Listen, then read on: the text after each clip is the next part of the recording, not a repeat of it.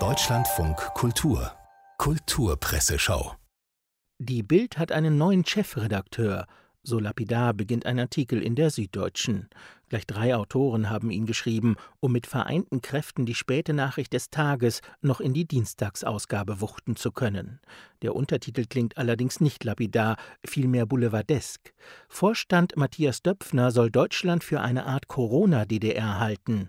Bildchef Julian Reichelt mit gefälschten Scheidungspapieren wedeln. Was ist los bei Springer? Man merkt dem Text an, dass er mit heißer Nadel gestrickt ist. Im Untertitel ist Reichelt noch Chef der Bild, im eigentlichen Text schon entlassen. Dass Döpfner laut New York Times und Interpretation der SZ Reichelt als letzten regierungskritischen Journalisten im Kampf gegen einen vermeintlichen Corona-Kommunismus bezeichnet hat, kommentieren die SZ-Autoren so. Wären die zugrunde liegenden Vorgänge nicht so ernst, man hätte mit dem sehr vermissten Helmut Dietl im Sinn und auf der Zunge Döpfner gefragt, wie meinst jetzt des Spatzel? Skandale bestimmen überhaupt die Feuilletons vom Dienstag. Manchmal ist es ein Skandal, wenn es keinen Skandal gibt, schreibt Jan Küveler in der Welt. Vor einer Woche meinte Karin Bayer, Intendantin am Hamburger Schauspielhaus, einer der größten und bedeutendsten Bühnen des Landes, Theaterkritik sei die Scheiße am Ärmel der Theater. Küveler bezieht sich auf ein Interview mit Bayer, das Deutschlandfunk Kultur Anfang Oktober für die Sendung im Gespräch geführt hat. Auf die freundliche Nachfrage der Moderatorin, würden Sie sagen, Theaterkritik ist überflüssig, habe Bayer mit Ja, wenn Sie mich so fragen, geantwortet. Küveler schrie beim Radiohören an dieser Stelle innerlich auf, was ihn nun zu diesem Feuilletonaufmacher veranlasst hat. Er folgert, Karin Bayer will die Theaterkritik abschaffen. Es liegt nahe, ihr vorzuwerfen, durch ihre als Saloppheit getarnte Herrenreiterattitüde, die paternalistische Arroganz ihrer Äußerungen, betreibe sie das Spiel der Demokratiezersetzer, schreibt Küveler.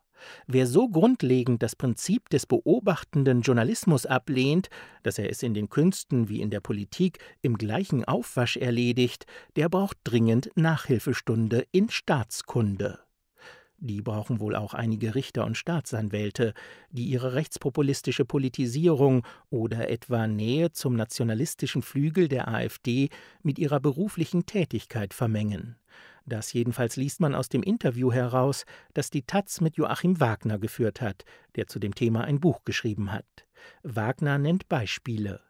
Ein Richter vom Amtsgericht Zittau schreibt in einem Urteil, dass Bundeskanzlerin Merkel durch die offenen Grenzen 2015-16 den öffentlichen Frieden mehr gefährdet zu haben scheint als ein wegen Volksverhetzung angeklagter Facebook-Kommentar.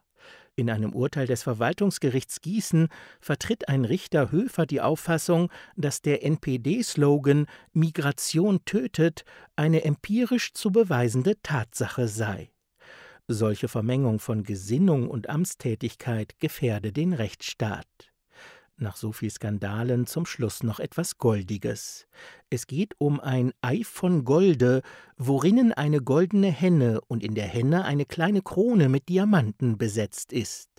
So wurde 1705 dieses für August den Starken erworbene Überraschungsei offiziell beschrieben. Und dieses Ei ist nun nach fast hundertjähriger Abwesenheit durch Ankauf in das grüne Gewölbe in Dresden zurückgekehrt, wie Andreas Platthaus in der Frankfurter Allgemeinen berichtet. In den 60er Jahren des 19. Jahrhunderts habe ein russischer Kaufmannsschüler namens Peter Karl das Ei im grünen Gewölbe bestaunt und inspiriert davon später selbst berühmte Eier aus Gold und Emai produziert. Platthaus schreibt Peter Karl hieß mit Nachnamen Fabergé.